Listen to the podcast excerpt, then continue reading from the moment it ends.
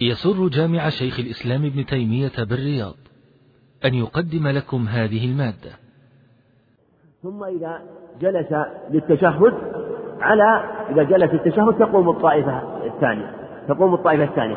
فإن شاءت أتمت على يجلس في التشهد فلا فعلى فعلى إحدى الصفتين تكمل الطائفة الأولى الصلاة طائفة الصلاة وعلى الصفة الثانية تذهب بعد الركعتين إلى مصاف أصحابها. ثم تأتي الطائفة الثانية فتصلي تدرك معه تكبيرة الإحرام. تدرك معه الركعة الثانية. تدرك معه الركعة الأخيرة نعم الركعة الأخيرة الثالثة. الركعة الأخيرة الثالثة. وهو في صلاة المغرب تدرك معه الركعة الأخيرة ثم بعد ذلك يسلمون معه ويقضون على إحدى الصفتين على إحدى الصفتين أو ينتظر الجميع ويأتون ويسلم وكل يقضي كما في حديث ابن عمر. لكن يقضون كل منهم تقضي بعد الأخرى. لا يكون لا يكون في حال واحدة لا كما سبق يكون في حال تقضي هذه ثم تقضي هذه. هذا هو الأحوط لأمر العدو وهو الذي جاء في حديث عبد الله بن مسعود عند أبي داود. يقول إذا خرج المسلم يوم العيد عيد الفطر للمسجد قبل الفجر وأراد اتباع السنة فليأكل تمرات قبل خروجه من منزله أو يصطحب مع التمرات إلى المسجد كما يفعل كما يفعل في كثير من المساجد ومنها المسجد الحرام. المعروف في سنته عليه الصلاة والسلام أنه كان يأكل قبل أن يخرج قبل أن يخرج. أما إذا خرج إلى المسجد فخروجه إلى المسجد يعني كونه يصطحب مع التمرات وأكل في المسجد هذا لم ينقل ولم يعرف أنه عليه كان كان أنه كان يأكل داخل المسجد. لأنه قد ذهب إلى المسجد والمشروع هو الأكل قبل الخروج إلى المسجد قبل الأذى لكن هل يقال إنه يأكل إذا خرج قبل الفجر هل يقال إنه يأكل مثلا؟ أنه أنه يصطحب معه؟ الله أعلم ما عندي فيها ما عندي فيها تحقيق فالأول أمر في هذا يصير. لكن ما هو المشروع والأولى؟ قد يقال يفعل كما يفعل بعض الناس من جهة صورة لأن المقصود لأنه أنه لا بأس أن يفعل ما يفعل بعض الناس اليوم من جهة أنه يأكل في المسجد. لأن لأن ليس المقصود من الأكل أن يكون الأكل واقعا آه، قبل الخروج، لأن المقصود أن يكون الأكل واقعا في وقت يحرم فيه الأكل بالأمس. فأنت بالأمس يوم أمس الأكل حرام ولا يجوز أن تأكل لأنك كنت صائم، فشرع الأكل قبل الصلاة. فإذا كان فإذا كان المقصود من الأكل هو أن يقع قبل الصلاة فعلى هذا يقال وإن فات بعض السنة من جهة أنه لم يأكل في مكانه قبل ذلك الصلاة فلا يفوت عليه أنه يأكل في هذا الوقت الذي كان الأكل فيه محرما بالأمس. فكأنك تقول أنا مستسلم لك يا ربي متعبد لك وآكل وأنتهي عن وأنتهي عن المفطرات حيث نهيتني و وأقدم عليها وآكلها حيث أمرتني. فهذا يوم فطر ويوم عيد لا يجوز لك أن تصوم فكأنك سابقت وبادرت إلى الأكل في أول اليوم. ويريد أن تقطع وساوس الشيطان تقطع وساوس الشيطان لأن لما قطعت كثير من وساوسه في في يوم رمضان في أيام رمضان أردت أن تبادر إلى اتباع السنة ومخالفته ومخالفة وسوسته في اتباع هذه عليه الصلاة والسلام في الأكل فيقال أنه لا بأس أن يأكل في في المسجد من جهة أن فيه تحقيق للسنة في الأكل قبل صلاة العيد. هل المشروع التكبير ليلة العيد عيد الفطر وما هو الدليل على الذكر؟ الدليل قوله قوله تعالى ولتكملوا العدة ولتكملوا العدة ولتكبروا الله على ما هداكم ولعلكم تشكرون. ولتكملوا العدة. فإذا أكملنا العدة أكملنا العدة في أي في عيد رمضان فيشرع التكبير. وفي أيام وفي عيد الأضحى التكبير في أيام التشريق وفي أيام العشر. في قوله تعالى ويذكروا الله في أيام معلومات هذه الأيام العشر. وفي قوله تعالى واذكروا الله في أيام معدودات هذه أيام التشريق.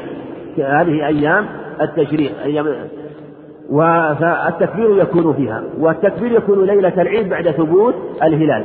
أما صفته فلم ينقل عنه عليه والسلام في خبر صحيح إنما جاء عن سلمان رضي الله عنه أصح ما ورد عن سلمان الله أكبر الله أكبر. لا إله إلا الله والله أكبر الله أكبر ولله الحمد.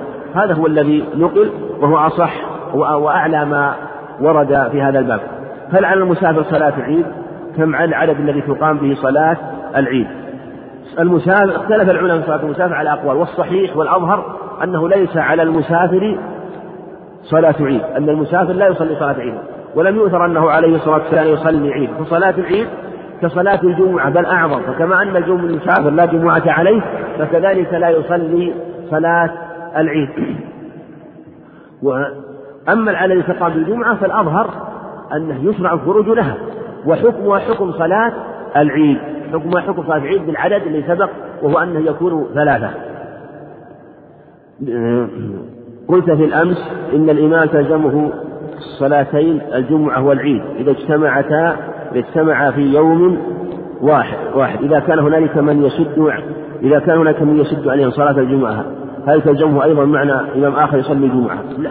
المقصود هو إقامة الجمعة مو المقصود أن هذا الإمام أن أن الإمام الراتب يصلي. فلو أن الإمام الراتب للجمعة لم يتيسر له الصلاة أو أو أراد أن فلا بأس له، المقصود هو إقامة الجمعة في المكان الذي يصلى، المقصود إقامة شعار الجمعة، هذا هو المقصود. أقل على استقامة الجمعة الثلاثة هل يشترط فيهم أن تكون واجبة عليهم؟ أي إذا كان هناك رجلان صبي أو رجلان وملوك هل تصح جمعتهم؟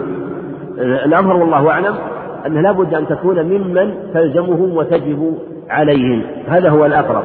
من فاتته ركعتان من صلاة الجمعة فلم يدرك الجمعة فهل يصلي أربع أم اثنتين إذا أدركه قبل التسليم الواجب أن يصلي أربع كما هو قول الجمهور وهو قول وهو الذي صح عن أنس عن ابن مسعود وعن أنس رضي الله عنه. الفصل بين الصلاتين بكلام أو فروض هل يكون فرض بين فرض وسنة أم جميع الصلوات؟ الفصل بالكلام يكون الفصل بين الصلاة يكون بين الفرض وما بعدها. يكون بين الفرض وما بعدها. في حديث معاوية السابق ألا توصل صلاة بصلاة. حتى لا نفصل بكلام آه، أو خروج يعني مما يتكلم بذكر أو خروج آه، أو خروج من المسجد. هل تشرع صلاة الخوف في أوقات الخوف بغير الحرب؟ نعم تشرع صلاة الخوف مثل مثل مثل الخوف من قطاع الطرق أو السباع. صلاة الصلاة على اسمها صلاة خوف. تشرع لصلاة الخوف. فإذا حصل خوف من قطاع الطرق أو خوف مثلا من سبع ولم يمكنه أن يصلي صلاة الأمن صلى صلاة الخوف. هل يوجد هذا من الإنترنت هل يوجد دليل على رفع الأيدي في صلاة العيد؟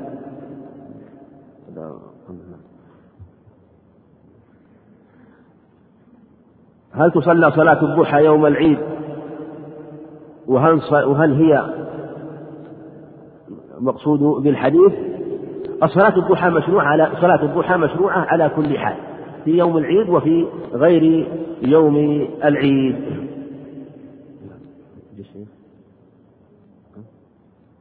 نعم. وهل وهل هي المقصود بالحد؟ المقصود أنها تشرع صلاة العيد على كل حال. يقول ما هو السلام عليكم ورحمة الله وبركاته. وعليكم السلام ورحمة الله وبركاته. ما هو الدليل على هذه القاعدة التي يذكرها بعض أهل العلم. العادات بالنية عبادات مع أنها قد يدخل تحت هذه القاعدة بدع كثيرة. هذه قاعدة عظيمة والعبادة العادات حينما ينويها تتحول عاداته عبادات كما قال أهل العلم من جهة أنه إذا نوى بها الاستعانة على طاعة الله لا من جهة أنها عبادة في نفسه لكن لأنها وسيلة إلى عبادة والقاعدة أن الوسيلة إلى شيء لا حكم المتوسل إليه والطريق إلى شيء لا حكم الطريق إليه فالطريق إلى واجب يكون واجب والإلى المستحب يكون مستحب فهكذا ما كان وسيلة إلى مشروع إيه، فإن له فيكون له حكمه يكون له حكمه من جهة أنه وسيلة إلى شيء ولهذا أجروها حتى في أمور المحرمات وأن لها حكم المقاصد إليها والله أعلم وصلى الله وسلم وبارك على نبينا محمد. الحمد لله رب العالمين والصلاة والسلام على نبينا محمد وعلى آله وأصحابه وأتباعه بإحسان إلى يوم الدين. أما بعد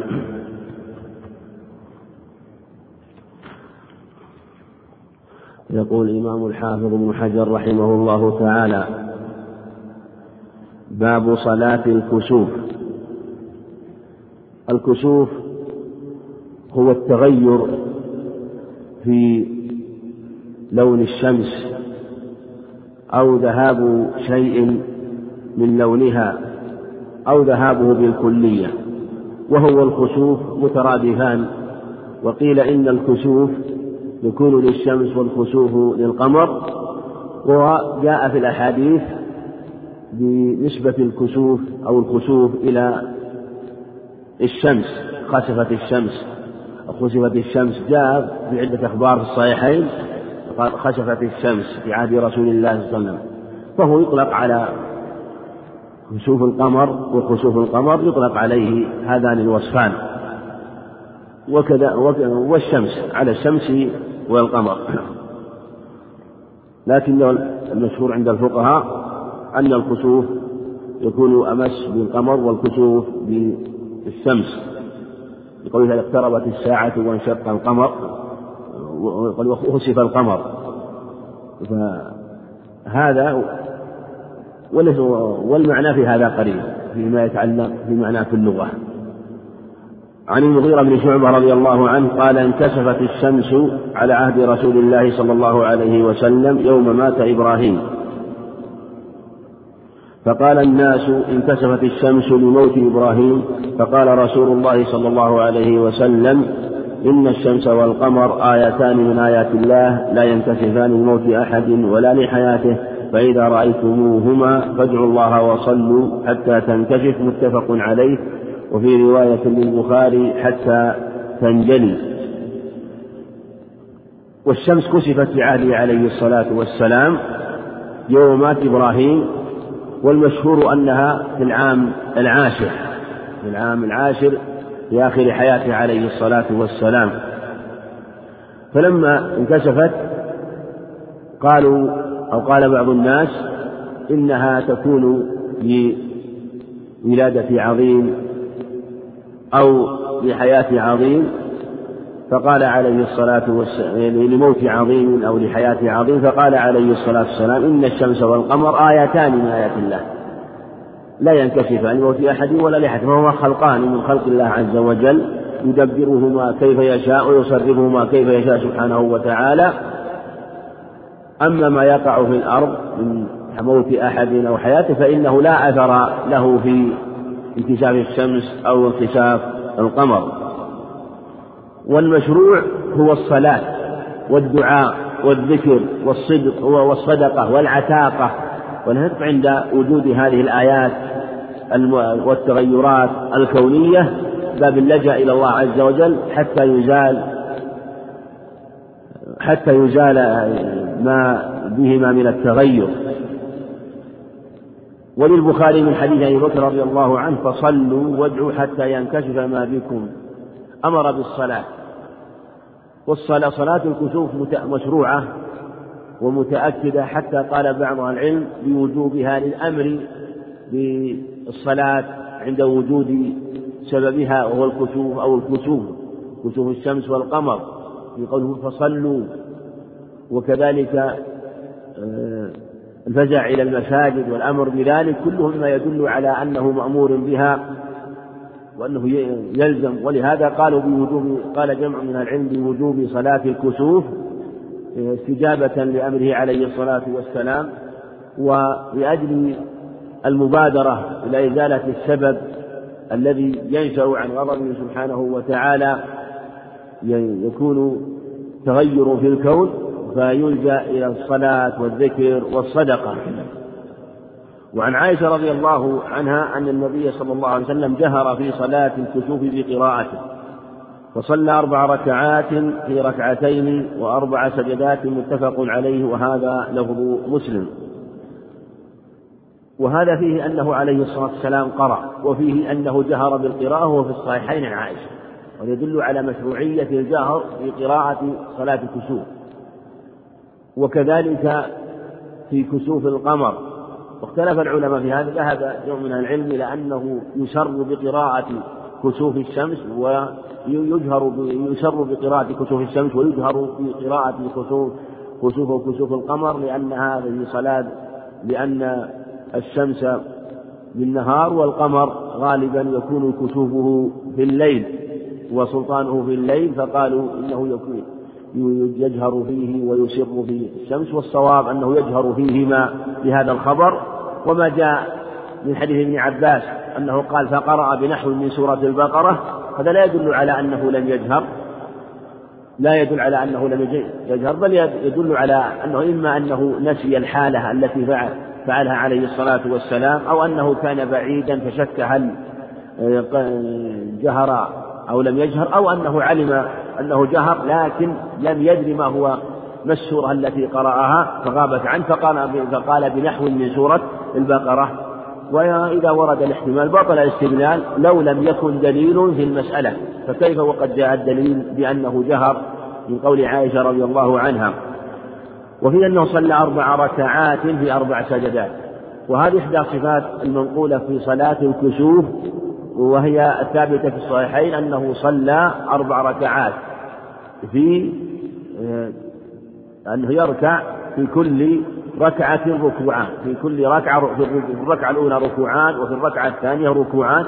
وسيأتي أنه صلى ثلاثا وأربعا وخمسا. واختلف العلماء في صلاة الكسوف وفي صفتها. فذهب كثير من العلم إلى أنها يجوز أن تصلى على جميع الصفات التي نقلت. فنقل في السنن من حديث قبيصة ومن حديث عبد الله بن عمرو قبيصة بن خارق الهلالي وحديث عبد الله بن عمرو بن العاص. وغيرهما وحديث أبي بكرة أيضا أنه صلاها ركعتين عليه الصلاة والسلام. وفي حديث آخر قال فصلوها أو فصلوهما كأحدث صلاة صليتموها فهذا يدل على أنها تصلى ركعتين في كل ركعة ركوع واحد ركوع واحد.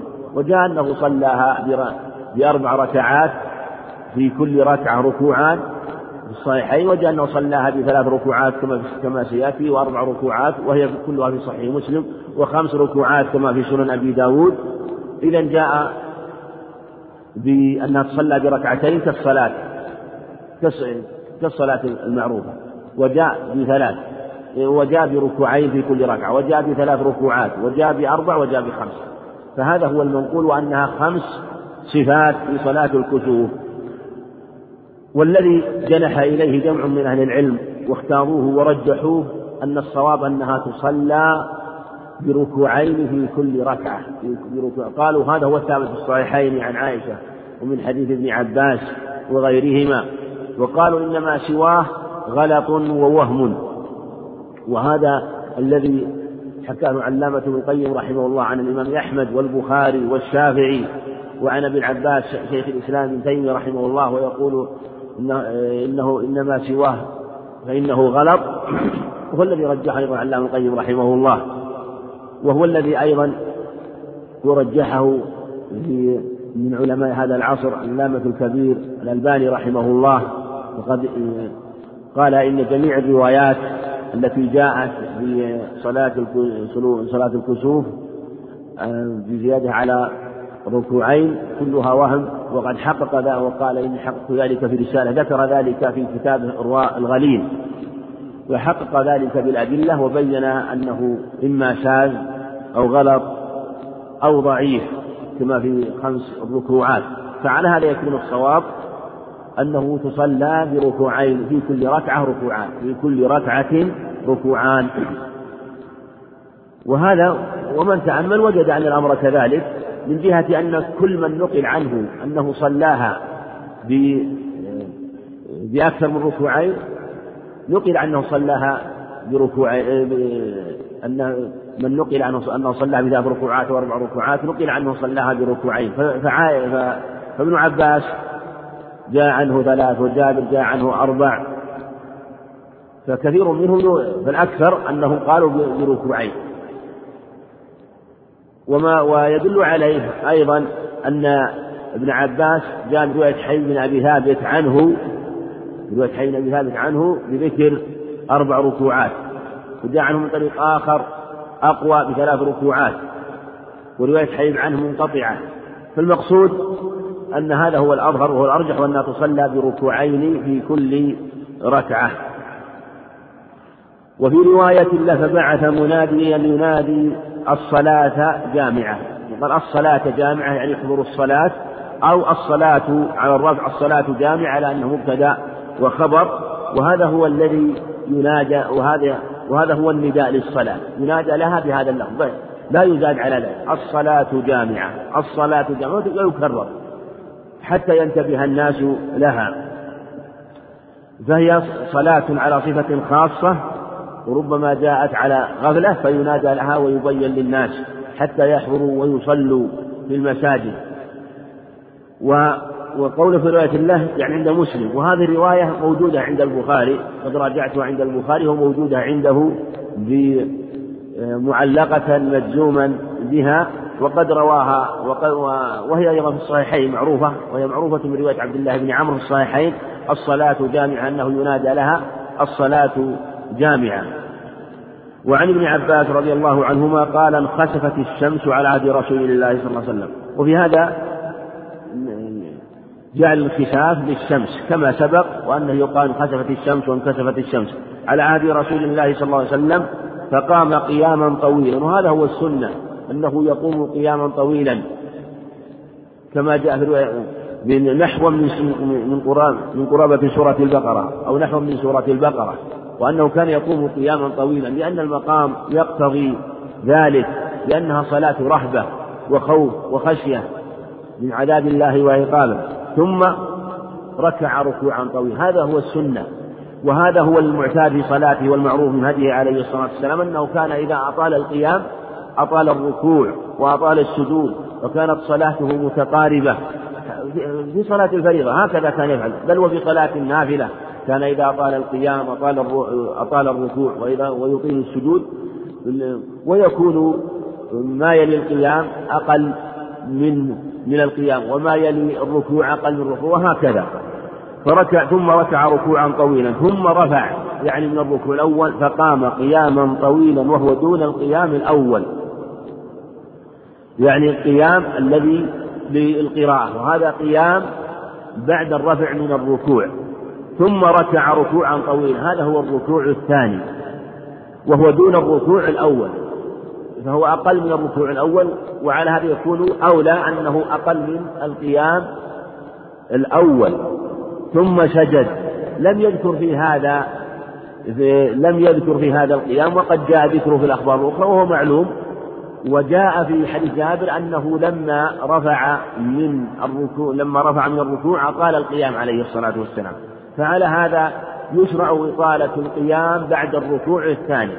وهذا هو الصواب وإن كان خلاف قول جماهير أهل العلم والصواب ما دل عليه حديث جابر وجاء في معناه أيضا ما يدل عليه أنه يطيل القيام بعد الركوع الثاني. وهذه القاعدة في الصلاة أنها تكون متتام متقاربة. ثم وهو دون الركوع ثم رفع ثم سجد. ثم قام قياما طويلا وهو ثم ركع ركوعا طويلا. نعم. ثم سجد. ثم قام قياما طويلا ثم سجد السجدتين يعني سجد السجدتين لما سجدهما سجد عليه الصلاة والسلام وأطال ثم رفع وأطال أيضا كما في حديث عبد الله بن عمرو وفي حديث جابر أيضا في صحيح مسلم أنه بعد الرفع من السجود آه، أطال. والسجود لا يتكرر السجود سجدتان. ثم قام قياما طويلا قام إلى الركعة الثانية قام قياما طويلا دون القيام الأول. ثم ركع ركوعا طويلا وهو دون الركوع الأول. ثم رفع فقام قياما طويلا دون القيام الأول. ثم ركع. يعني ثم ثم ركع ركوعا طويلا دون الركوع الأول. ثم رفع رأسه. يعني من الركعة من الركوع الثاني من الركعة الثانية. وهو أيضا ثم سجد ولم يذكر إطالة القيام. والصواب أيضا أنه يكون طويلا يكون طويلا لكنه دون الركوع الذي قبله ودون القيام الأول من الركعة الثانية. ثم سجد يعني سجدتين ثم انصرف يعني من صلاته. وقد انجلت الشمس وعلى هذا تكون صلاة طويلة. وجاء عند أبي داود أنه أن الركعة الثانية كانت بنحو من سورة آل عمران. بنحو من سورة آل عمران. فهذا القيام الطويل مع الركوع وتكرار الركوع ثم الركعة الثانية لا شك أنه وقت طويل ثم صرف عليه الصلاة والسلام وقد انجلت الشمس يعني ذهب الكسوف منها وذهب التغير منها. فخطب الناس وهذا هو السنة أن يخطب الناس. بعد صلاة الكسوف والخطبة في صلاة الكسوف تكون قبل تكون بعد الصلاة كما أنها وهذا هو المشروع هذا المشروع أنها تكون قبل بعد الصلاة بل لا يشرع في شيء غير الصلاة لأنه حينما تنكسف الشمس أو ينخسف القمر فالواجب المبادرة إلى الصلاة واجب المبادرة إلى الصلاة ثم بعد ذلك لأن هي هي أهم ما يكون في البداءة به حينما يحصل ثم ذلك يخطب الناس بما يقتضيه المقام ويذكرهم كما فعل عليه الصلاة والسلام. قال واللفظ للبخاري. وفي رواية المسلم صلى حين كشفت الشمس ثمان ركعات في أربع سجدات. فيعني هذا من حديث ابن عباس. وأنه صلى أربع آه ثمان ركعات في أربع سجدات. يعني في الركعتين. في الركعتين في الركعة الأولى أربع ركعات. وفي الركعة الثانية أربع ركعات تكون ثمان ركعات في في ركعتين. وسبق أن الصواب أنه لا يزاد على الركعتين. وهذا هو المحفوظ عن ابن عباس وهو المحفوظ في الأخبار الصحيحة كما سبق. وعن علي رضي الله عنه مثل ذلك. وكأنه والله أعلم أنه يحصل الوهم في مثل هذا للتشابه فيها. لا شك أن التشابه فيها واضح ولأنها صلاة فردة لم يكن لها مشابها فلهذا يحصل التشابه فيها كثيرا فحصل الوهم من بعض الرواة الذين نقلوا عن الصحابة رضي الله عنهم. وعن علي رضي الله عنه مثل ذلك. ظاهر كلامه عن علي رضي الله عنه يعني عند مسلم. وقد قال مسلم رحمه الله لما ذكر حديث ابن عباس قال وعن علي مثل ذلك. بلا سند ذكره معلقا بلا سند. ومثل هذا لابد أن يبين يقال رواه بلا سند. أو رواه معلقا عن علي بلا سند. وهذا الحديث رواه أحمد وكأنه والله أعلم. يعني أوهم يوهم كلام كلام الحافظ رحمه الله يوهم أنه أخرجه مسلم. يوهم وهو وإن لم يعزه صريحا قوله عن, عن لما عزا حديثه لما ذكر رواية مسلم قالوا عن علي مثل ذلك يوهم أنه مسلم. ومحتمل والله أعلم أنه كان يحفظ أن هذه اللفظة موجودة في مسلم فتوهم أنه رواها بسندها. أو غير ذلك رحمه الله. وقد وصله وقد رواه أحمد في مسنده رحمه الله. وله يعني عن جابر. وله عن جابر وقد يقال إنه لما قال لم لم يقل وله عن عن علي وأنه احتاط في العبارة ما ما قال وله عن ما قال عن علي مما يدل على أنه العزو إلى مسلم عزو قاصر وأنه لم يقصد أنه روى بسنه ولهذا قال وله يعني صرح يعني المسلم عن وله عن جابر صلى ست ركعات بأربع سجدات. معنى أنه في كل ركعة ثلاث ركوعات. و فيكون المجموع ست ركعات والسجدات على حالها. والصواب أنه كما سبق أنهما ركوعان في كل ركعة. ولأبي داود عن أبي بن كعب رضي الله عنه صلى فركع خمس ركعات وسجد سجدتين وفعل في الثانية مثل ذلك. وهذا الخبر ضعيف أو منكر ضعيف لأنه طريق أبي جعفر الراشي وهو سيء الحفظ وهو مخالف أيضا للأخبار الصحيحة المعروفة في الصحيحين في أن صلاته أن صلاته عليه الصلاة والسلام ركوعان في كل ركعة. وعلى هذا يكون المجموع في حديث المجموع في حديث أبي عشر ركعات أو عشر ركوعات في ركعتين عشر ركوعات في ركعتين. وعن ابن عباس رضي الله عنهما قال ما هبت الريح ما هبت الريح إلا جثى النبي صلى الله عليه وسلم على ركبتيه وقال اللهم اجعلها رحمة ولا تجعلها عذابا. رواه الشافعي والطبراني. هذا الحديث رواه آه، الشافعي والطبراني وهو من طريق حسين بن قيس قد يقال يكنى بحنش وهو حسين بن قيس الرحبي وهو ضعيف ومتروك. الرواية وجاء ورواه الشافعي أيضا بإسناد ضعيف فهي رواية ضعيفة. وقد ورواية صحيحة أنه عليه الصلاة والسلام آه، كان إذا رأى الريح أقبل وأدبر عليه الصلاة والسلام وكان يقول الريح من روح الله تأتي بالرحمة وتأتي بالعذاب كما عند أبي هريرة كما عند أبي داود من حديث أبي هريرة وجاء معنا في صحيح مسلم عن عائشة فهو أولى لو ذكره.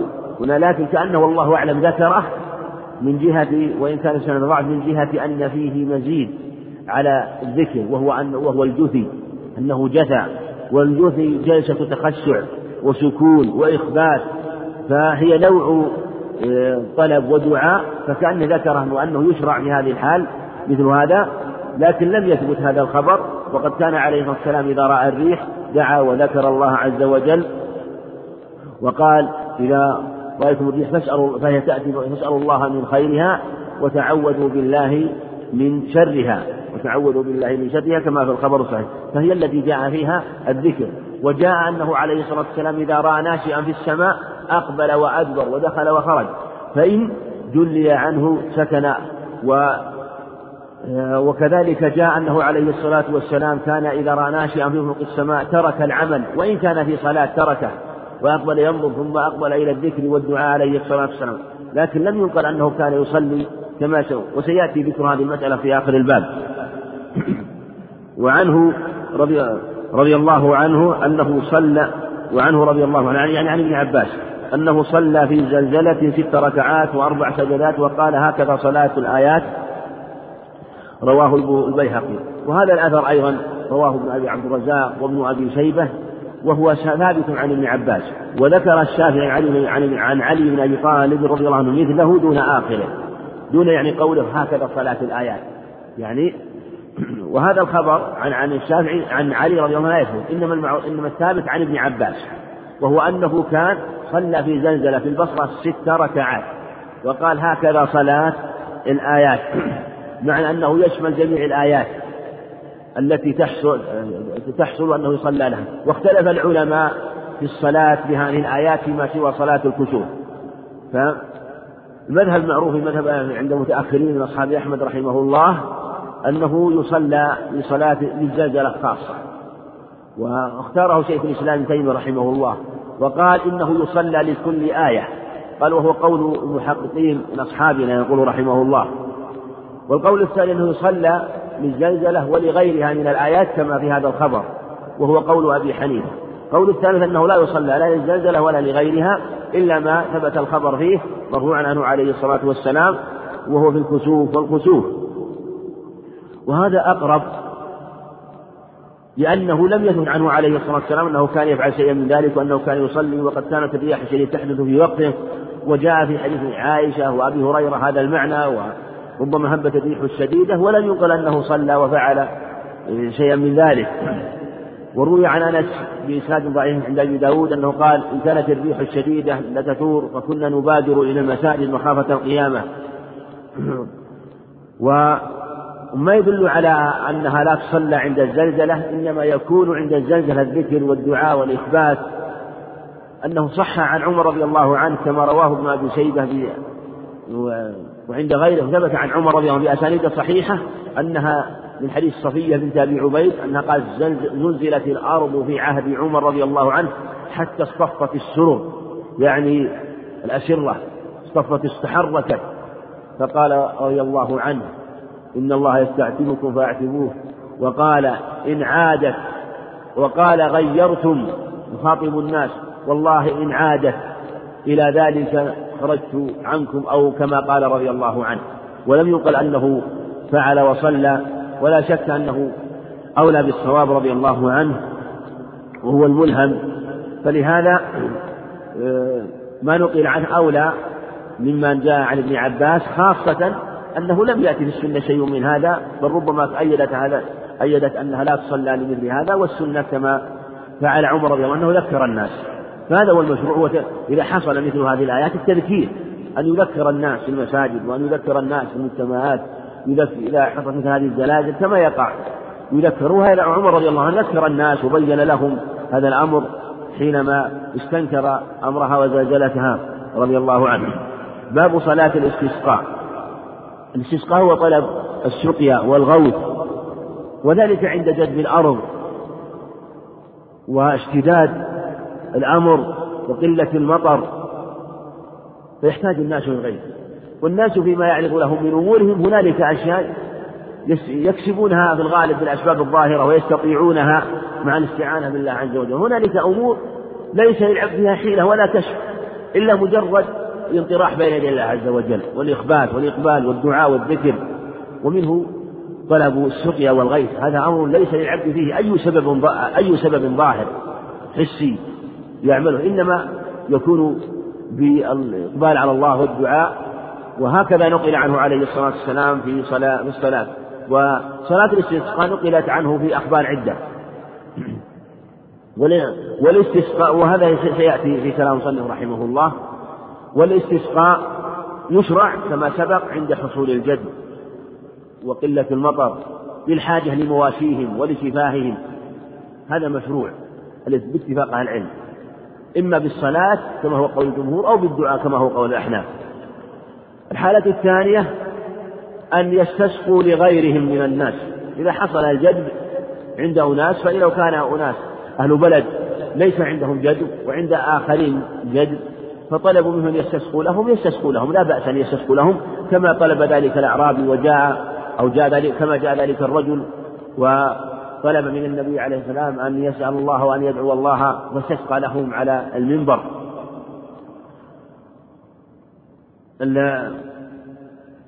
هذا هذه وكذلك ذكروا صفات الاستسقاء لكن هذا هو المنقول عنه عليه الصلاة والسلام في الأخبار في الاستسقاء وجاء أنه استسقى على المنبر وجاء أنه استسقى في يوم الجمعة وجاء أنه استسقى بصلاة كاملة كما الأخبار الصحيحة من من حديث عبد الله بن زيد وابن عباس وعائشة وأبي هريرة وغيرهم.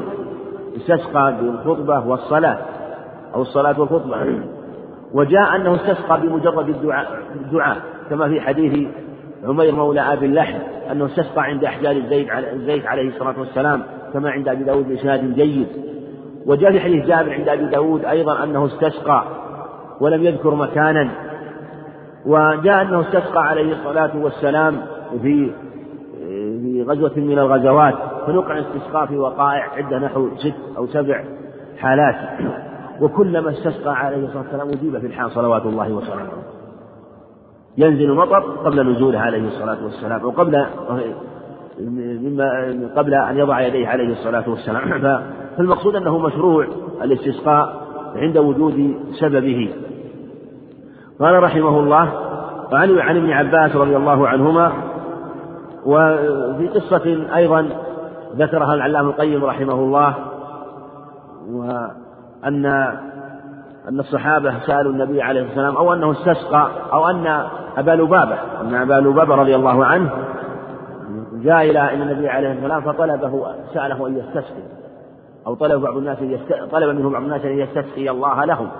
وكان التمر في المرابط يعني آه، قد آه، أخذ التمر من النخل من النخل ووضعه في المرابط يعني يجففونه في أماكن. وكانوا يعلمون أنه يجاب عليه الصلاة والسلام في الحال.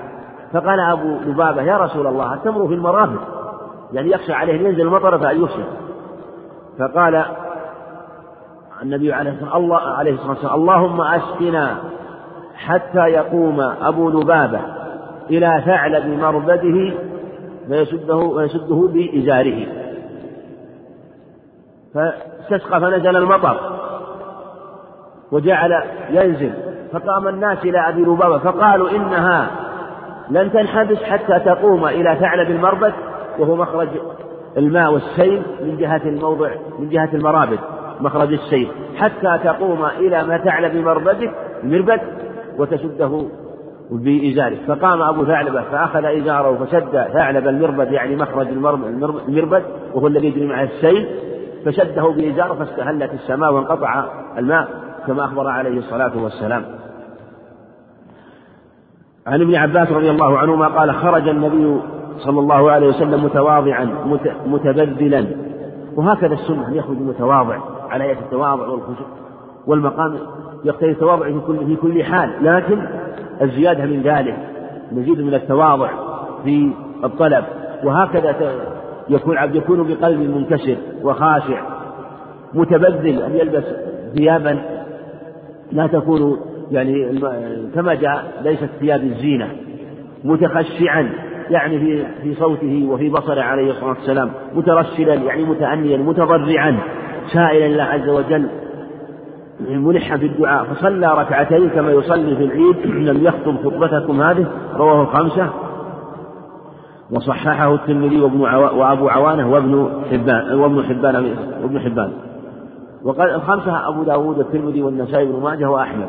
وهو من طريق هشام بن إسحاق بن عبد الله بن كنانة المدني وهو مقبول. لكن جاء ذكر الخبر في معناه من حديث من حديث عائشة كما يأتي. وفيه أنه عليه الصلاة والسلام صلى أولا. أنه صلى أولا. وفي حديث عائشة أنه صلى أولا. في حديث أبي هريرة أنه خطب. وجمعنا في حديث عبد الله بن زيد أنه خطب عليه الصلاة والسلام. وفي حديث أنس. فالما فعلى هذا جاءت الأخبار بهذا وبهذا والصواب أنه يجوز أن يصلي أولا ويخطب. ويجوز أن يخطب ثم يصلي نقلت الصفتان في صفة صلاة الاستسقاء. فهذا والتحقيق أنه جائز هذا وهذا. وعن عائشة رضي الله عن عنها قالت شكى الناس إلى رسول الله صلى الله عليه وسلم قحوط المطر فأمر بمنبر فوضع له بالمصلى. ويدل على أنه كان يخرج منبر أو كان له منبر وقد جاء في حديث ابن عباس أيضا. وهذا استنكره العلامة القيم رحمه الله وقال إن في القلب منه شيء وأنه لم يعهد أنه كان في الصحراء أنه أنه فيه منبر. وقال إن معود كان يخطب على رجليه لكن الخبر جاء بهذا وفي حديث ابن عباس فإذا جاء الخبر بهذا فيدل على أن لا بأس به. ومما يدل على أنه ثبت في الصحيحين من حديث ابن عباس ومن حديث جابر أنه عليه الصلاة والسلام في صلاة العيدين لما خطب قال نزل. وما ما ذكر في الصحيحين ذكر المنبر في حديث جابر وحديث عباس. ما ذكر المنبر لكن قالوا نزل. هذا يدل على أنه نزل من مكان عالي؟ ويدل على أيضا على أنه إما أنه كان هنالك منبر بني أو وضع دكة أو بني له بناء من طين فكان يصعد عليه عليه الصلاة والسلام حتى يشاهده الناس. فهو نص في نص الخبر عند أهل السنن عند أبي داود وهو ظاهر الرواية في الصحيحين. فوضعه بالمصلى ووعد الناس. وهذا السنة يشرع أن يواعد الناس وأن يبين لهم موعد صلاة الصبح حتى يستعدوا ويتهيأوا بالإقبال في قلوبهم ويستعدوا لهذا اليوم. يوما يخرجون فيه فخرج حين بدأ حاجب الشمس. وهذا هو السنة أن يكون بعد ارتفاع الشمس يعني بعد زوال وقت النهي ولا تصلى في وقت النهي. وصلاة وصلاة الاستسقاء تصلى في أي وقت؟ تصلى في أي وقت في غير وقتها؟ تصلى مثلا في الضحى إلى زوال الشمس وتصلى بعد الظهر وبعد المغرب وبعد العشاء تصلى في أي وقت؟ لا بأس أن تصلى في أي وقت لكن آه، وهذا قول جماهير أهل العلم والسنة أن أن يفعل كما فعل عليه الصلاة والسلام. بخلاف صلاة العيدين فإن لها وقت محدد وصلاة الجمعة وصلاة الكسوف عند وجود سببها. أما صلاة الاستسقاء فهي تصلى في أي وقت فلو احتاج الناس أن يبادروا الصلاة ولا ولا أن يبادروا ولا ينتظروا إلى إلى طلوع الشمس فلا في غير وقت الناس فلهم ذلك. وهو عليه الصلاة والسلام صلى في هذا الوقت. فخرج حين بدأ حاجب الشمس فقعد على المنبر فكبر الله وحمد الله. وهذا يدل على أن المشروع في الخطب كلها هو البداءة بحمد الله والثناء عليه. خلاف لمن قال يبدأ في صلاة في خطبة الجمعة بالحمد لله وفي صلاة العيدين بالتكبير وفي صلاة الاستسقاء بالاستغفار. والصواب المنقول في الأخبار الصحيحة أنه في جميع خطبه عليه الصلاة والسلام كان يبدأ بحمد الله والثناء عليه وكما في الخبر هنا. ثم قال إنكم شكوتم جد دياركم. وفي رواية عند أبي داود وتأخر المطر عن إبدال زمانه يعني عن وقت زمانه. وقد أمركم الله أن تدعوه ووعدكم أن يستجيب لكم. في قوله تعالى وقال ربكم ادعوني أستجب لكم. ثم قال الحمد لله رب العالمين الرحمن الرحيم مالك يوم الدين لا إله إلا الله لا إله إلا الله يفعل ما يريد اللهم أنت الله لا إله إلا أنت أنت الغني ونحن الفقراء أنزل علينا الغيث واجعل ما أنزلت علينا قوة وبلاغا إلى حين. وهكذا و وفيه في هذا الخبر أنه خطبهم عليه الصلاة والسلام أنه خطبهم عليه الصلاة والسلام أو أنه خطبهم أولا كما هنا.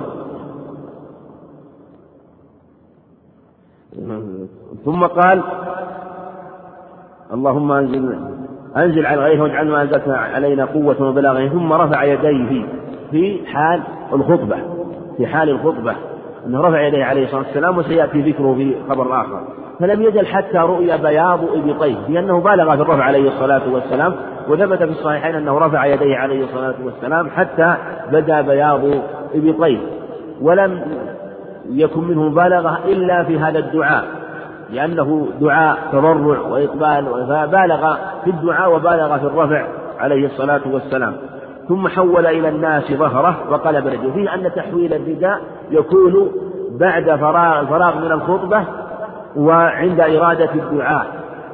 ولا بأس أن يدعو في تضاعف الخطبة من استسقاء ثم بعد ذلك يدعو جهرا الإمام ويرفع يديه ويرفع الناس أيديهم ثم بعد ذلك يدعو بعد الفراغ ويستقبل ويستقبل القبلة. فيحصل له المقصود من جهة أن خطب الناس الإمام ثم بعد ذلك يقلب رداءه ويستقبل القبلة ويعني حال قلب ردائه ثم يدعو ويدعو الناس ويدعو الناس. فيحول رداءه يجعل ما على الأيمن على الأيسر وما على الأيسر على الأيمن هذا هو الصواب أنه حول رداء عليه الصلاة والسلام. وقال بعض العلماء كالشافعي يجعل الأعلى الأسفل والأسفل أعلى. من فضلك اقلب الشريف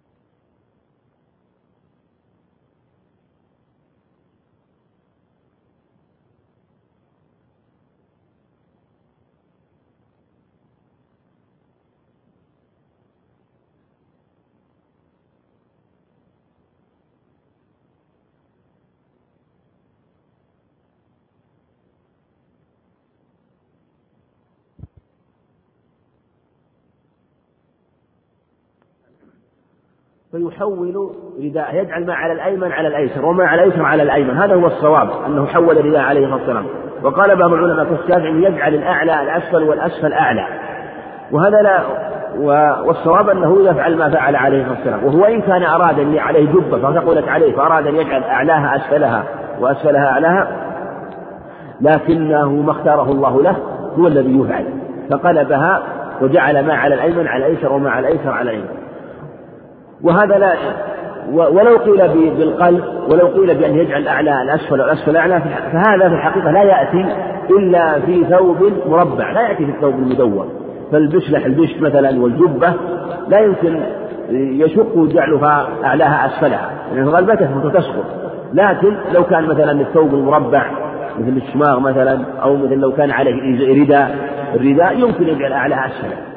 ومع ذلك نقول إنه سواء كان الثوب مربعا أو مدورا سواء كانت جبة أم مشلحا أو كان مثلا فيه رداء أو كان غترة فالصواب أنه يجعل ما على الأيمن على الأيسر تفاؤلا كما سيأتي في الخبر.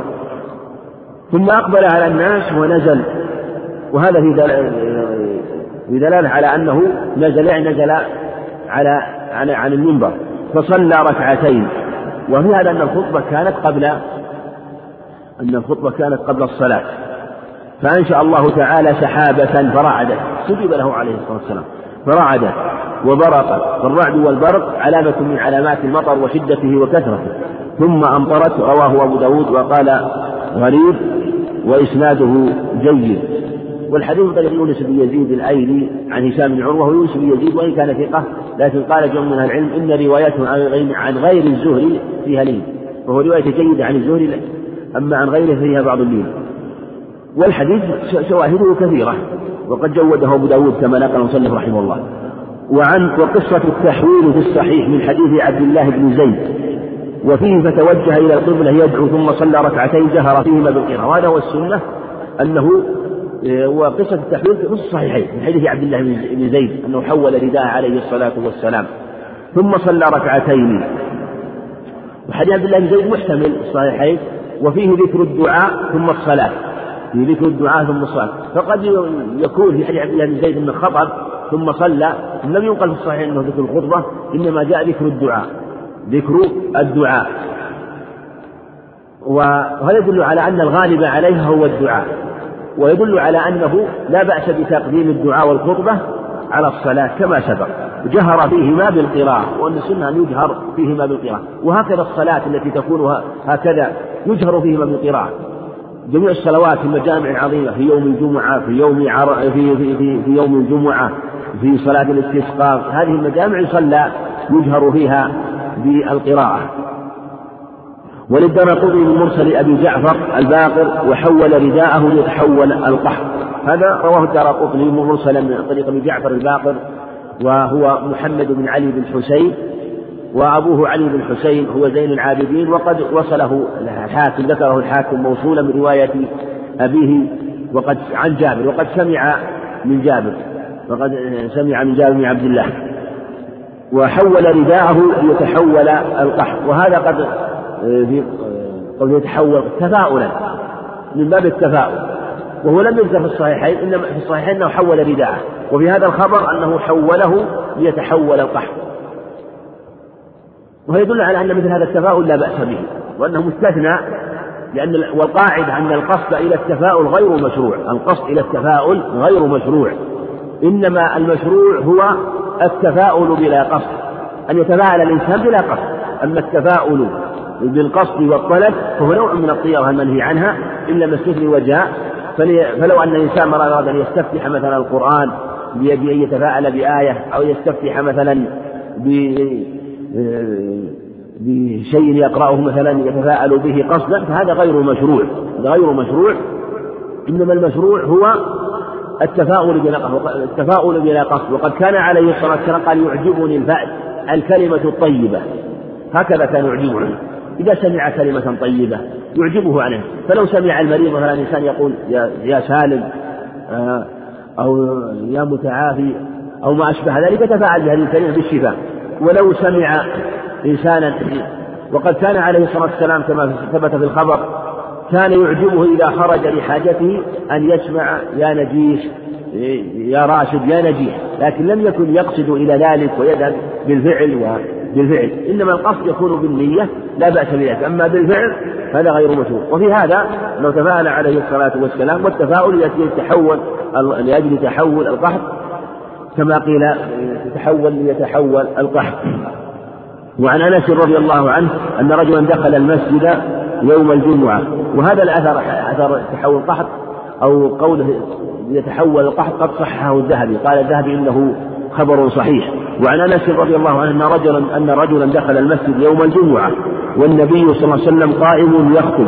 فقال يا رسول الله هلكت الأموال وانقطعت السبل فادعو الله عز وجل يغيثنا. فرفع يديه ثم قال اللهم أغثنا اللهم أغثنا. فذكر الحديث وفيه الدعاء بإمساكها متفق عليه. وفي هذا الخبر. ما دل عليه أنه عليه الصلاة والسلام استسقى يوم الجمعة وفيه أنه رفع يديه في الأخرى أنه رفع الناس أيديهم. يشرع أن إذا رفع الإمام يديه؟ يرفع الناس أيديهم وخاص بالاستسقاء. وهذه من إحدى صفات الاستسقاء وهو الاستسقاء في صلاة الجمعة. كمن يصح الاستسقاء؟ لو استسقى في دبر الصلوات المكتوبات كله لا بأس به ومشروع. و وثم وفي الخبر أنه دعا في نساء جاء جاء الرجل في الجمعة الأخرى قيل هو وقيل غيره قيل لأنس هو هو غيره قال لا أدري وأنه دعا سأل, سأل الرسول عليه الصلاة والسلام أن يدعو الله عز وجل بإمساكه فهو دعا في الجمعة الأولى عليه الصلاة والسلام سأل الله عز وجل واستغاثه فنزل المطر في الحال. ثم في الجمعة الثانية وكانوا يمطرون سبتا أسبوعا كاملا جاء ودعا وسأل النبي عليه الصلاة والسلام قال انقطعت السبل لكثرة الأمطار فدعا الله عز وجل فانقشعت السماء وصارت في مثل الإكليل وانجاب السحاب عن المدينة والناس يمطرون حولها فانكشفت في الحال صلوات الله وسلامه عليه. وعنه أن عمر رضي الله عنه كان إذا قحطوا استسقى بن عباس بن عبد المطلب وقال اللهم إنا كنا نستسقي إليك بنبينا فتسقينا. وإنا نتوسل إليك بعم نبينا فأسقنا فيسقون. رواه البخاري. وفيه الاستسقاء بالرجل الصالح معنى الاستسقاء بدعائه. وهكذا فعل عمر رضي الله عنه. وأنه كان يستسقون بالنبي عليه الصلاة والسلام يعني بدعائه. فكان يدعو عليه الصلاة والسلام ويستسقي ويسقى في الحال واستسقى بالعباس لأنه عم النبي عليه الصلاة والسلام. وإلا هو في من الصحابة من هو أفضل منه. لكن آه، توسل بدعائه لقربه من النبي عليه الصلاة والسلام وللرحم التي بينه وبينه فيكون أرجى بإجابة دعاه فسأل الله عز وجل. وكما استسقى معاوية رضي الله عنه بيزيد بن الأسود الجرشي. وعنه أما الاستسقاء بالذوات هذا غير مشروع أو إنما الاستسقاء يكون بالدعاء. الاستسقاء يكون بدعائه هذا هو المشروع يكون بدعاء. أما نفس الذات بلا طلب هذا غير مشروع بل هو من البدع. وعنه رضي الله عنه قال أصابنا ونحن مع رسول الله صلى الله عليه وسلم مطر. قال فحسر ثوبه حتى أصابه عنه عن أنس رضي الله عنه. قال فحسر ثوبه حتى أصابه من المطر وقال إنه حديث عهد بربه رواه مسلم. وهذا أيضا مشروع. البدو يعني أن أن يخرج الإنسان المطر فيتمطر فيصيب المطر رأسه أو بدنه أو وثيابه بدنه وثيابه هذا المشروع. وقد كان عليه الصلاة والسلام إذا نزل المطر خرج إليه فحسر عن ثيابه وحسر عن بعض بدنه وقال إنه حديث عهد بربه فهو ماء مبارك وماء طيب. يعني حديث عهد بتخليق الله عز وجل لأنه حتى لأنه لتوه خلق ولتوه نجل لم يصب الأرض. فلم تصبه الأيدي الآثمة الخاطئة فيتلوث ولم ينزل إلى الأرض فيتكدر. بها التي عبد عليها غير الله سبحانه وتعالى. فأراد أن يبادر إلى مماسة هذا الماء الطيب المبارك قبل نزوله في وأن يصيب الأرض وأن يصيب تلك الأبدان. وقال إنه حديث عهد بربه عن عائشة رضي الله عنها أن النبي صلى الله عليه وسلم كان إذا رأى المطر قال اللهم صيبا نافعا.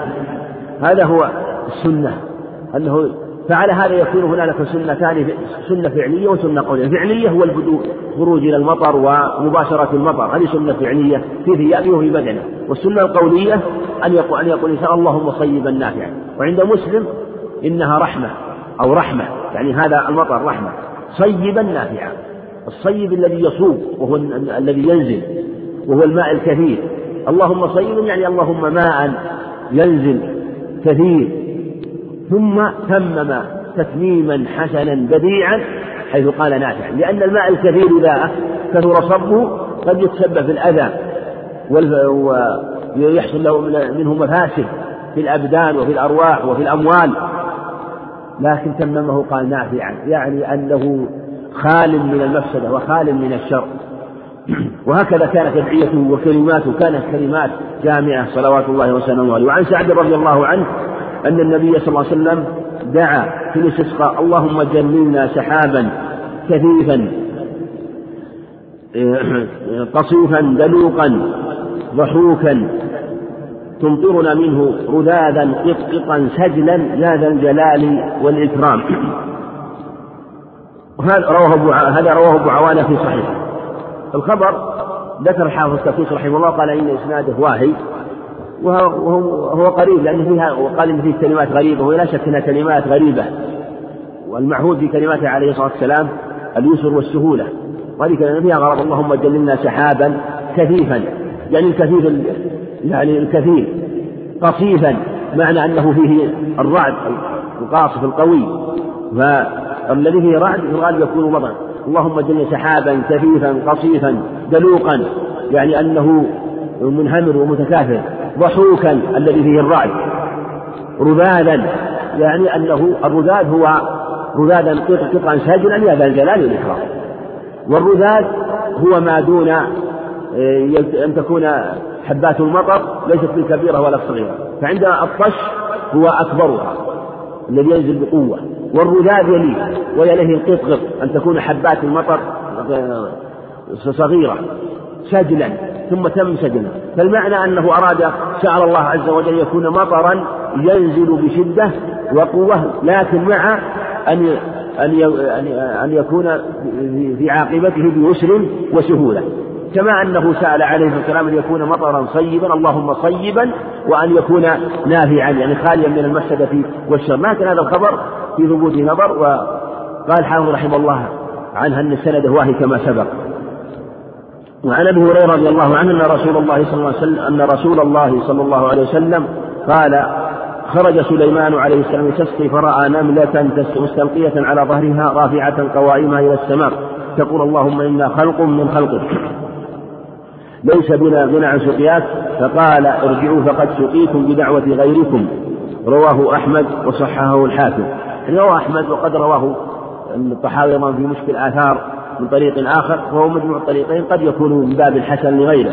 وفي هذا أن هذه البهائم العجم أن هذه البهائم أن أنها أنها تفهم وتدرك ولهذا مستلقية على ظهرها رافعة قوائمها إلى السماء لأنها جبلت على أنه سبحانه وتعالى في العلو سبحانه وتعالى إلى جهة السماء.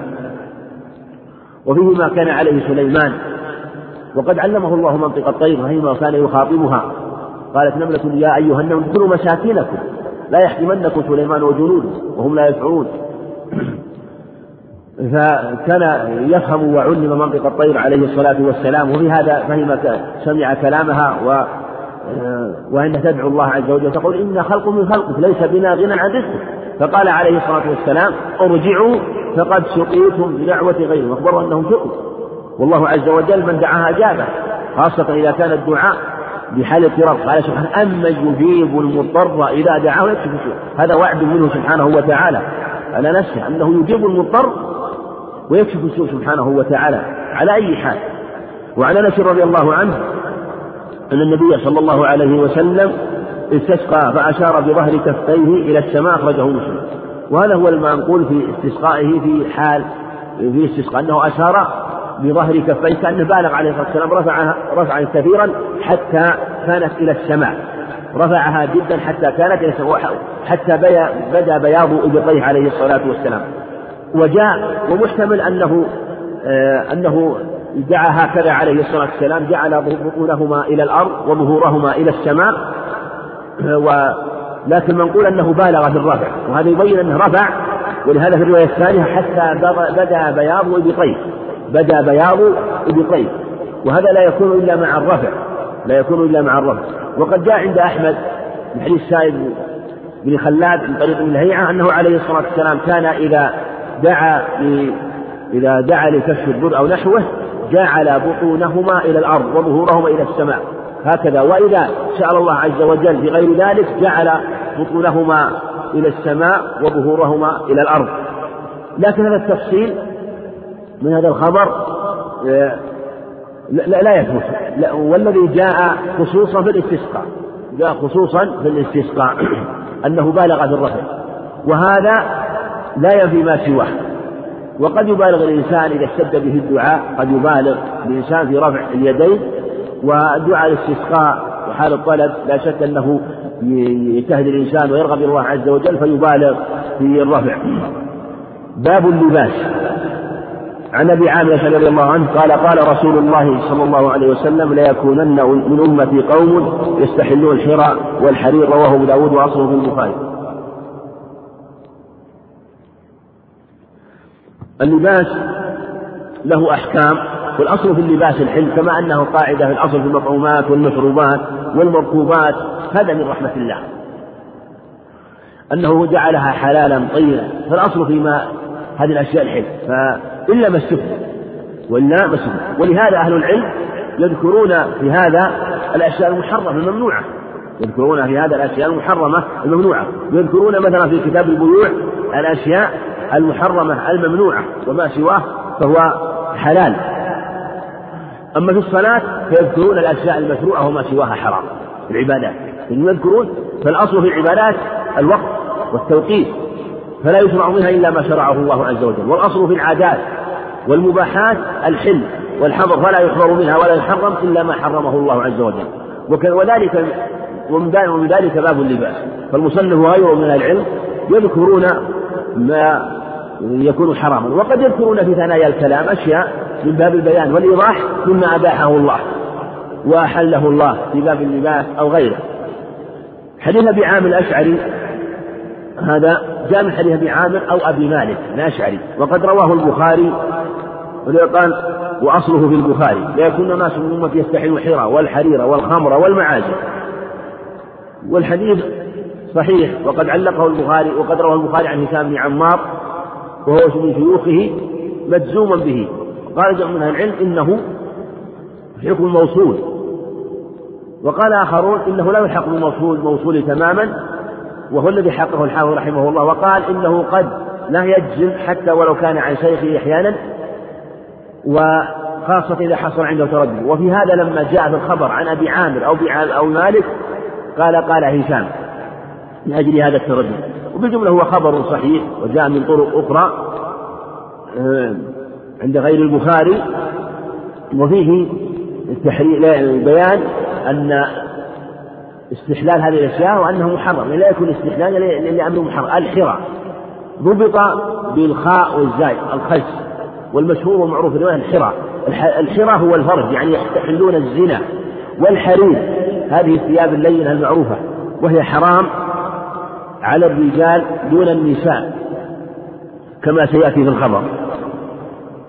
وما أو ما استثني منه. وعن حذيفة رضي الله عنه قال نهى رسول الله صلى الله عليه وسلم أن نشرب في آنية الذهب والفضة وأن نأكل فيها وعن لبس الحرير والديباج وأن نجلس عليه رواه البخاري. وفي هذا النهي عن الشرب في آنية الذهب والفضة. فلا يجوز الشرب في آنية الذهب والفضة. وجاء في معنى حديث أم أم سلمة وجاء في معنى أيضا أخبار أخرى في النهي آه، عن عن استعمال آنية الذهب والفضة. فلا يجوز استعمال آنية الذهب والفضة للأكل والشرب ويلحق بها أيضا سائر الاستعمالات الأخرى لأنه إذا نهي عن الأكل والشرب مع أن الحاجة إليهما أكثر وأشد فلأن ينهى عن غيرها من أنواع الاستعمالات من باب أولى. وأيضا لا يجوز على الصحيح اتخاذها وقول جماهير العلم لا يجوز اتخاذ آنية الذهب والفضة.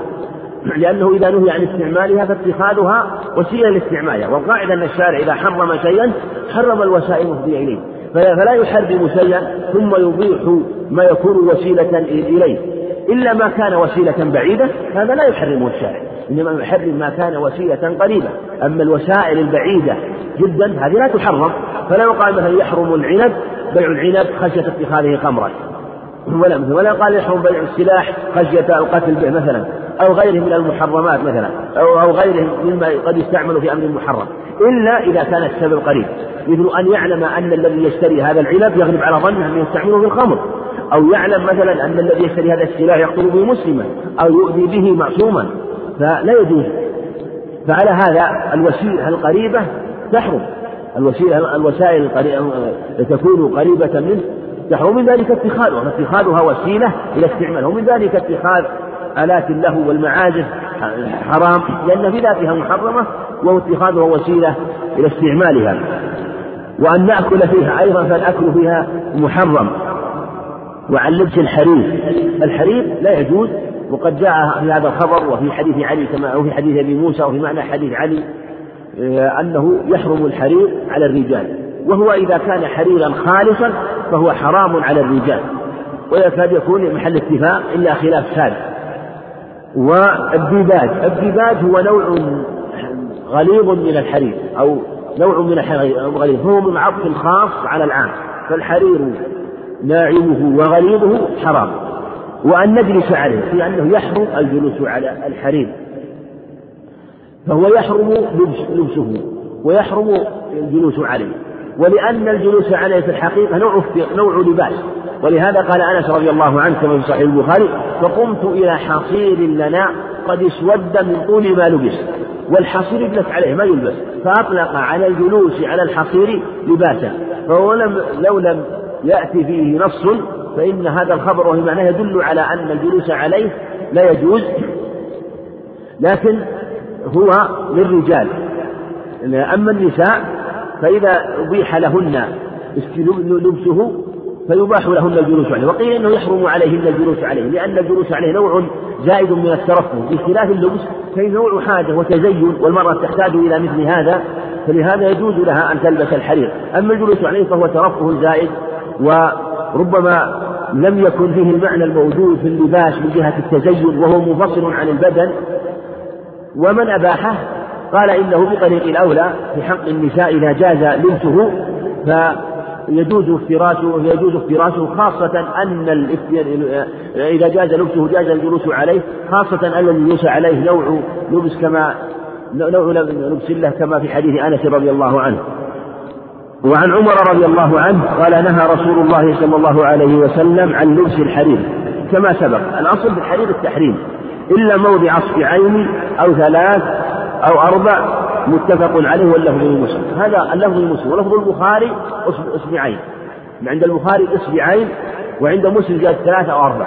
فهذا يبين أن الأصل في الحرير التحريم خلافا لمن أجاز شيئا منه وأنه لا يجوز من الحرير إلا هذه المواضع. موضع أصبعين أو ثلاث أو أربع. هو هذا هو الجائز. ثلاثة أصابع أو أربعة أصابع.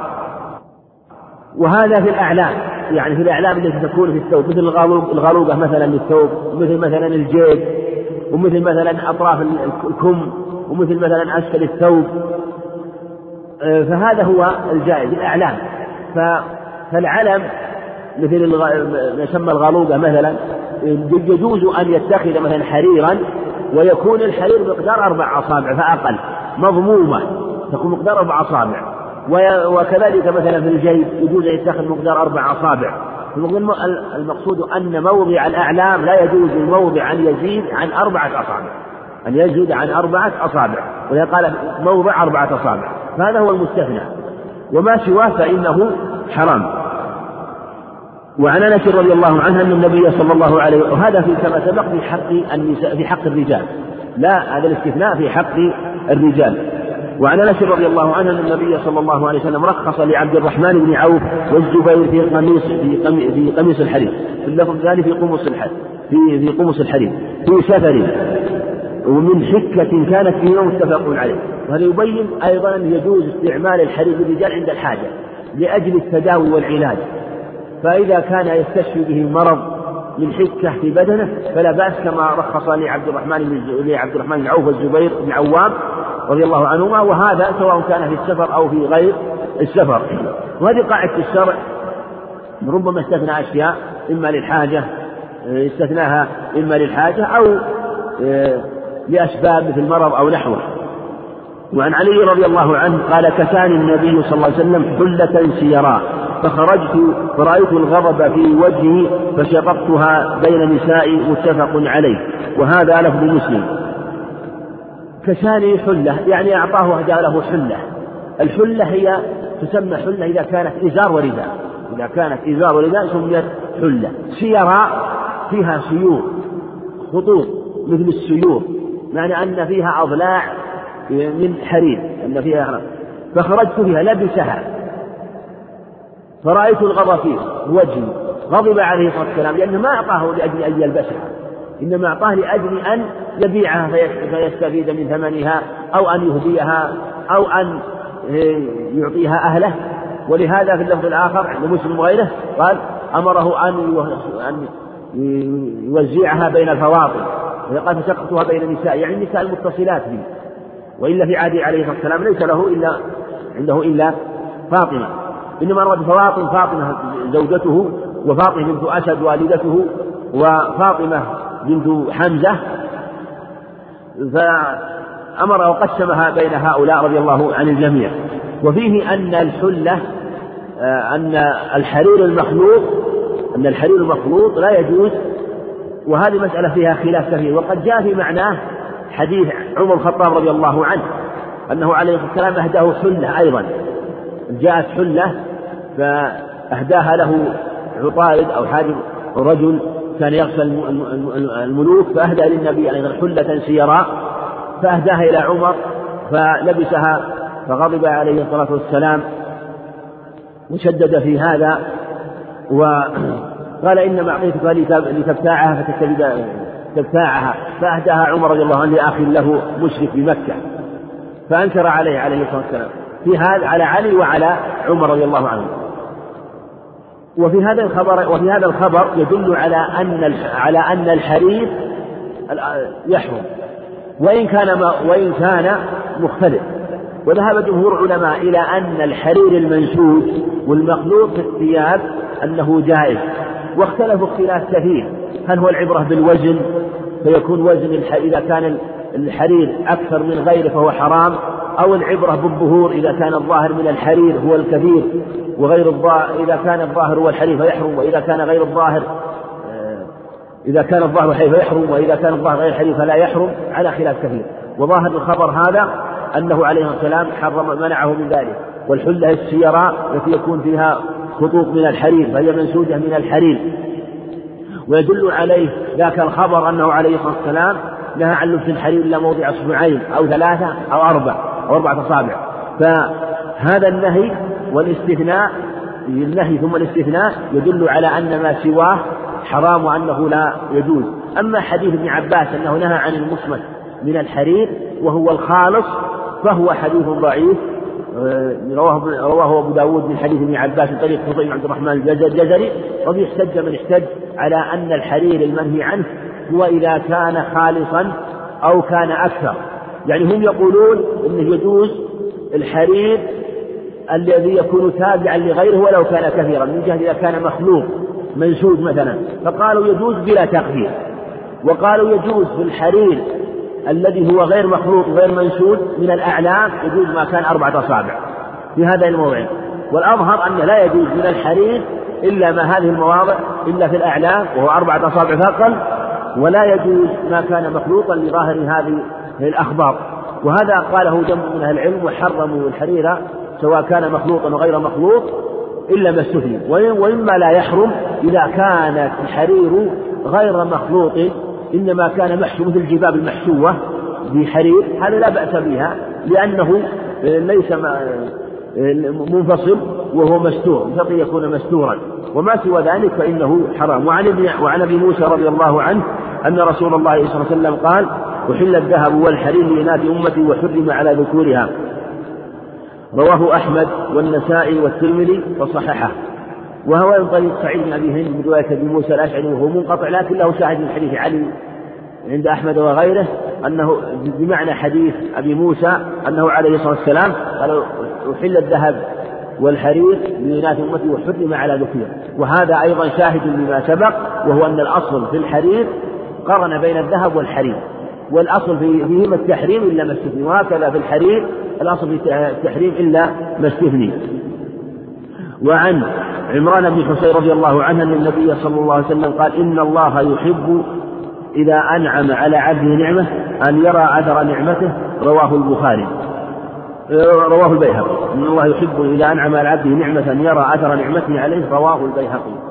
وهذا الخبر له شواهد من حديث عمرو بن شعيب عن أبيه جده عبد الله بن عمرو عند الترمذي وله شواهد حديث عبد الأحوص الجشمي أيضا في السنن عن أبيه وأن إن الله يحب إذا أنعم على عبد أن يرى أثر نعمته عليه كما في حديث عبد الله بن عمرو. وفي حديث أبي الأحوص الجشمي عن أبيه أنه رآه عليه ثياب رثة قال فأنكر عليه فقال أليس عندك شيء من المال؟ فقال عندي من الإبل والخيل والرقيق فقال إذا أنعم الله عليك نعم فليرى أثر نعمته عليه. وهذا هو المشروع أن يبدي العبد وأن يظهر أثر نعمته نعمة الله عليه سبحانه وتعالى. ولا مانع من من آه، تقشف أحيانا أو البذاذة إذا أراد بذلك أن يحسر نفسه وأن يعودها وأن يروضها على مثل هذا. والتحقيق أن العبد إذا لبس الثياب الحسنة الطيبة قصد بذلك شكر نعمة الله عليه فهو على خير فيكون من باب داخل باب الغني الشاكر. وإذا لبس الثياب الدون وثياب الذلة وقصد بذلك التواضع لم يقصد بذلك الرياء والسمعة ولم يقصد بذلك إظهار المخالفة أو إظهار التقشف أمام الناس وأراد بذلك كسر نفسه فلا بأس وعلى ذلك تنزل حديث أبي أمامة عند أبي داود بإسناد الحسن البدادة من الإيمان وما جاء في معناها أيضا. فعلى هذا تتنزل الأخبار وهكذا كان آه، هديه عليه الصلاة والسلام. ولم يكن يتكلف آه، مفقودا ولا يرد موجودا لا في مطعمه ولا في مشربه ولا في ملبسه عليه الصلاة والسلام. وعن علي رضي الله عنه أن رسول الله صلى الله عليه وسلم نهى عن لبس القسي والمعصفر رواه مسلم. القسي نوع من الثياب يؤتى بها من بلدة قس من من مصر من جهة مصر وهي نوع ثياب مضلعة والمعروف أنها ثياب مضلعة كما ذكر الشراح وذكر أهل العلم في كتب اللغة أنها ثياب مضلعة فيها شيء من الحرير وهذا يدل شاهد لما سبق أن الحرير المخلوق محرم وأنه لا يجوز إلا ما استثني سواء كان قليلا أو كثيرا إلا ما استثني كما سبق والمعصفر يعني الثياب التي أصابها العصفر وهو نوع من النبت نوع من النبات يطحن وربما صار له رائحة وكذلك المزعفر واختلف العلماء في المعصفر والمزعفر والأظهر هو النهي عنهما والجمهور على الكراهة. والأظهر والأقرب أنه منهي عنهما وأنه لا يجوز. ولهذا في اللفظ الآخر نهى أن يتزعفر الرجل.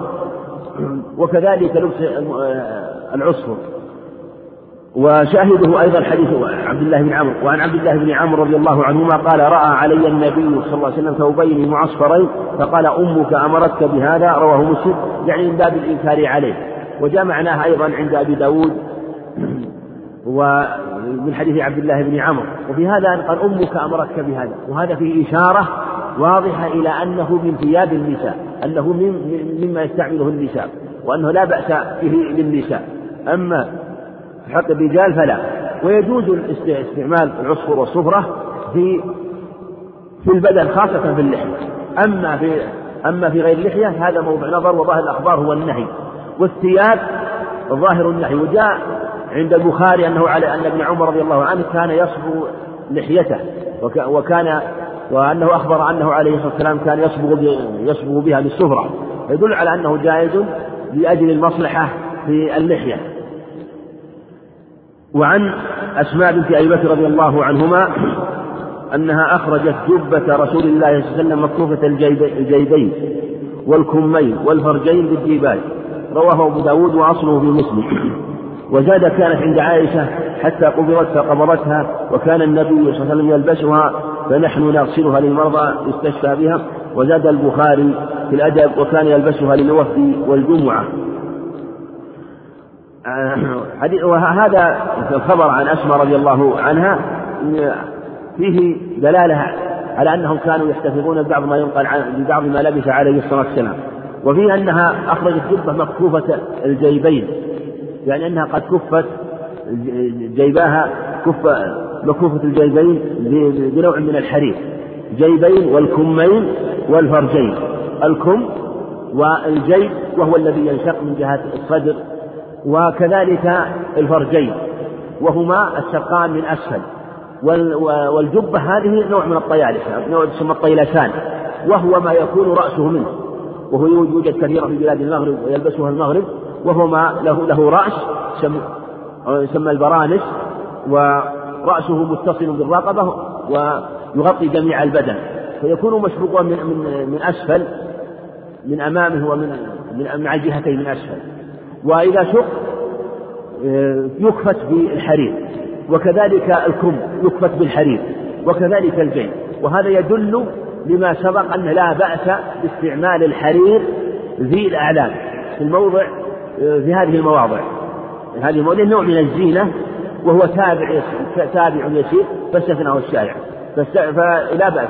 ويظهر والله أعلم أن هذه الجبة وأن هذه المواضع لا تزيد عن أربعة أصابع.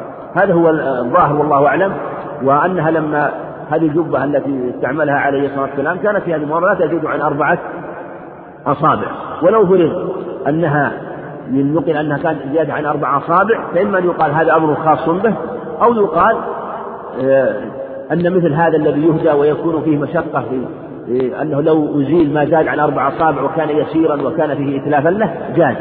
لكن ما دام أنه لم يبقى شيء من هذا فالأصل أن يبقى على ما نقل وأنه يكون أربعة أصابع وأن هذه على على هذا المقدار.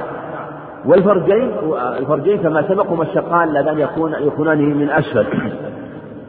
بالديباج هو الغليظ من الحرير. رواه أبو داود وأصله في مسلم. وزاد يعني مسلم كانت عند عائشة. يعني أنها كانت عند عائشة حتى قبضت. فقبضتها أو يعني قبضتها أم سلمة أم أسماء بنت أبي بكر. وكان النبي صلى الله عليه وسلم يلبسها. يلبسها عليه السلام في حياته فنحن نغسلها يعني لما توفي عليه الصلاة والسلام احتفظت بها أسماء وكان قد وقالت نحن نغسلها للمرضى وأنهم كانوا يستشفون آه، بما يحصل وينفصل بها يستشفى بها. وهذا يبين أنه يستشفى بما يلابس جسده الطاهر عليه الصلاة والسلام؟ وهذا هو المعروف في الأخبار الصحيحة. أنه كان يستشفى ويتبرك بما ينفصل منه من بصاقه ومخاطه وأظفاره وشعره عليه الصلاة والسلام. وثبت في الصحيحين أن طلحة بن عبيد الله كان يأخذ الشعر لما حلق رأسه عليه الصلاة والسلام كان يوزع على الناس فمنهم من يله الشعرة ومنهم من يله الشعرتين ومنهم وربما اقتسموا ما هو أقل من ذلك. وفي حديث عند أحمد أن عبد الله بن زيد بن عبد ربه عبد ربه أنه جاء إلى النبي عليه الصلاة والسلام وقد اقتسم الناس الشعر وهو صاحب له فلم يبق شيء. فقلم أظفار عليه الصلاة والسلام وأخذ شيئا منها وأعطى صاحبه بعضا منها. فالمقصود أن هذا متواتر في الأخبار وأنه استشفى بما ينفصل منه عليه الصلاة والسلام من شعره ومما ينفصل من جوفه. وجاء في بعض الأخبار أنه إذا توضأ كانوا يقتتلون على وضوء وكان يقرهم عليه الصلاة والسلام على هذا. وكان إذا بصر أو من مخاطه بصاقه كانوا يبتدرون إليه فربما أخذه الرجل فدلك بها يديه ودلك بها وجهه يطلب بها البركة مما ينفصل منه عليه الصلاة والسلام. وهذا خاص به خاص به. ولهذا لم يذكر أنهم كانوا يفعلونه بغيره عليه الصلاة والسلام. الصحابة هم أفضل الناس بعد بعد الأنبياء. دل على الخصوصية لأنه لم ينقل عن الصحابة أنه فعل ذلك ولأن الفعل بغيره وسيلة إلى الغلو والبدع والشرك آه، وعبادة غير الله عز وجل. ولا يجوز بغيره. المقصود أن هذا تبرك بما ينفصل منه عليه الصلاة والسلام وهذا خاص به. آه، ومما ينبه أنها قد يذكر بعض الناس وينقل أو يذكرون أشياء يقال إنها موجودة من من شعره أو بعض ما يستخدمه عليه الصلاة والسلام وكله لا أصل له. كل ما ينقل أنه بقي شيء من شعره وأنه كل هذه الأشياء لا أصل له ولهذا تجد مثل هذه الأشياء لا تنقل إلا عن أناس من عباد القبور ممن يعظم القبور ويلبسون على الناس ويريدون أن يستجيبوا بذلك الدنيا ويأكلوا أموال أن يستجيبوا الدنيا ويأكلوا أموال الناس فيخدعون ضعاف العقول بهذا. وإلا مثل هذه الأشياء لا لا يعرف أنها بقيت. ولهذا أم سلمة رضي الله عنها ثبت عنها في صحيح البخاري يدل على عنايتهم بذلك وأنهم كانوا ربما حفظوا شيئا من ذلك آه، إلى وقت ثم بعد ذلك يذهب ويبيد كغيره من الآثار التي ذهبت وبادت. وقد كانت أم سلمة رضي الله عنها عندها جلجل وهو جلجل وضعت فيها شعر من شعر النبي عليه الصلاة والسلام. وكانت تضع في شيء من الماء. وكان قد تغير من طول الزمن. وتقول رضي الله عنها وكان الناس يأتونها وتضع في شيئا من الماء إذا جاء إذا سألها أحد تضع في شيء من الماء ثم بعد ذلك تأخذ هذا الماء وتصبه عن هذا المريض أو تصبه على بدنه فكان يستشفى بما ينفصل منه عليه الصلاة والسلام. وفي الزيادة هذه عند البخاري في هذا المفرد كان يلبسها للوفد والجمعة. وهذا يدل على أنه يشرع التحسن بالثياب والتزين بالثياب الحسنة في المجامع للجمعة وللعيدين ويدل على هذا ما ثبت في الصحيحين أنه علي أن عمر رضي الله عنه قال لما جاءت لما جاء إنسان يبيع يبيع ثيابا حسنة أو ثياب. قال ابتعها يا رسول الله والبسها للوفود. فأقره عليه الصلاة والسلام على هذا المعنى وأن هذا أمرا وأن هذا أمر كان معروفا ونقل أنه عليه الصلاة والسلام كان له برد يستخدمه يصلي فيه في العيد عليه الصلاة والسلام. والله أعلم. الله إليكم وأثابكم. هذا سؤال في الانترنت من الأخ من أمريكا يقول نحن هنا في أمريكا مضطرون للاختلاط بالطالبات في قاعة الدراسة مع أننا نحاول البعد عنهن إلا أننا أحيانا لا نستطيع فهل نترك التعطر والتجمل في اللباس احتياطا؟ فهل؟ نترك التجمل والتعطر ليست المسألة في ترك التجمل والتعطر المسألة في ترك في مسألة البقاء بين النساء والمخالطة هذا أمر محرم. مخالطة النساء ولا شك أن أن هذا هو الأصل وكما هو المعروف من عادة النساء في تلك البلاد أنهم متبرجات سافرات وفيه أولا فيه محاذير أولا فيه مخالطة لهؤلاء الكفرة. الأمر الثاني أنه مخالطة للنساء و... ولا شك أن المفاسد المترتبة على المخالطة لهن في بلادهن فيه من الشر والفساد شيء كثير.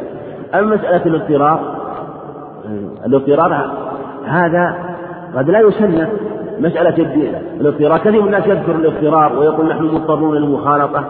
هل مجرد كون مثلا دراسة شيء يكون اضطرار الضرورة التي لا يمكن حصول لا يمكن الحصول على هذا الشيء إلا من هذا الطريق التي تباح بها المحرمات. أما مثل هذه الأمور التي يمكن تحصيلها من جهة ثانية أو في مكان ثاني خاصة أن موجود هذه التخصصات وفي جهات كثيرة في بلاد المسلمين وما يترتب على المفاسد من مخالطتهم ومعايشتهم وهذا مشاهد من كثير من الناس من يخالط تلك الكفرة. ربما والعياذ بالله زل عن دينه.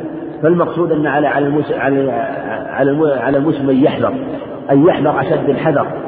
وقال عليه الصلاة والسلام يقول في في في النساء المسلمات ما تركت بعدي فتنة أشد الرجال أو أضب الرجال من النساء. وهو من النساء المسلمات وأن المسلمة والمعروف أنها تتستر ويقول هذا عليه الصلاة والسلام. وغلبتها للرجل والفتنة بهن. فكيف إذا كان في نساء متبرجات كافرات معرضات عن دين الله؟ بين أهلهن وفي بلادهن فالأمر خطير وينبغي الحذر. وأخذ الحيطة في مثل هذا والاجتهاد في في مثل هذه الأمور ومن اتقى الله عانه الله ويسر أمره. وكثير من الناس إيه، تركوا يعني رأوا مثل هذه المفاسد فيسرت أموره. ومن اتقى الله أعانه الله سبحانه وتعالى. نعم. أحسن الله إليكم. وهذا من أمريكا أيضا. يقول ما هو الصحيح في السنة القبلية والبعدية لصلاة الجمعة؟ الأظهر كما سبق أن الجمعة لا سنة لها قبلية. قال بعض العلم إن لها ركعة إن لها ركعتين قبلها. وهذا موضع نظر. هذا موضع نظر. وكان يستدل بقوله بين كل أذانين صلاة سبق أن هذا في الأذان الأذان والإقامة. وأن الأذان الذي في عهد عم... الذي في عهد عثمان رضي الله عنه هذا لم يكن في عهده عليه الصلاة والسلام. أما السنة الراتبة لا فإن لها بعدها أربع ركعات. أربع ركعات لها بعدها أو ركعتين والسنة يصلي أربعا. كما في حديث ابن أبي هريرة في صحيح مسلم من كان منكم يصلي الجمعة فليصلي بعدها أربعا. فليصلي بعدها أربعا. نعم. وهذا سؤال أيضا في الشبكة. يقول هل من يبدأ خطبة الاستسقاء بالتكبير يعتبر مخالفا للسنة وهل خطبة الاستسقاء واحدة أم اثنتين؟ البداءة في الخطب كما سبق بالحمد أن يدعو بحمد الله والثناء عليه. هذا هو المعروف في الأخبار في خطبه عليه الصلاة والسلام جميع الخطب. وإن بدأ بالتكبير التكبير نوع من الثناء والحمد على الله عز وجل. التكبير فيه حمد وثناء. الأمر في هذه الأسئلة جزا الله فضيلة الشيخ خيرا على ما قدم وجعله في ميزان حسناته. والسلام عليكم ورحمة الله وبركاته.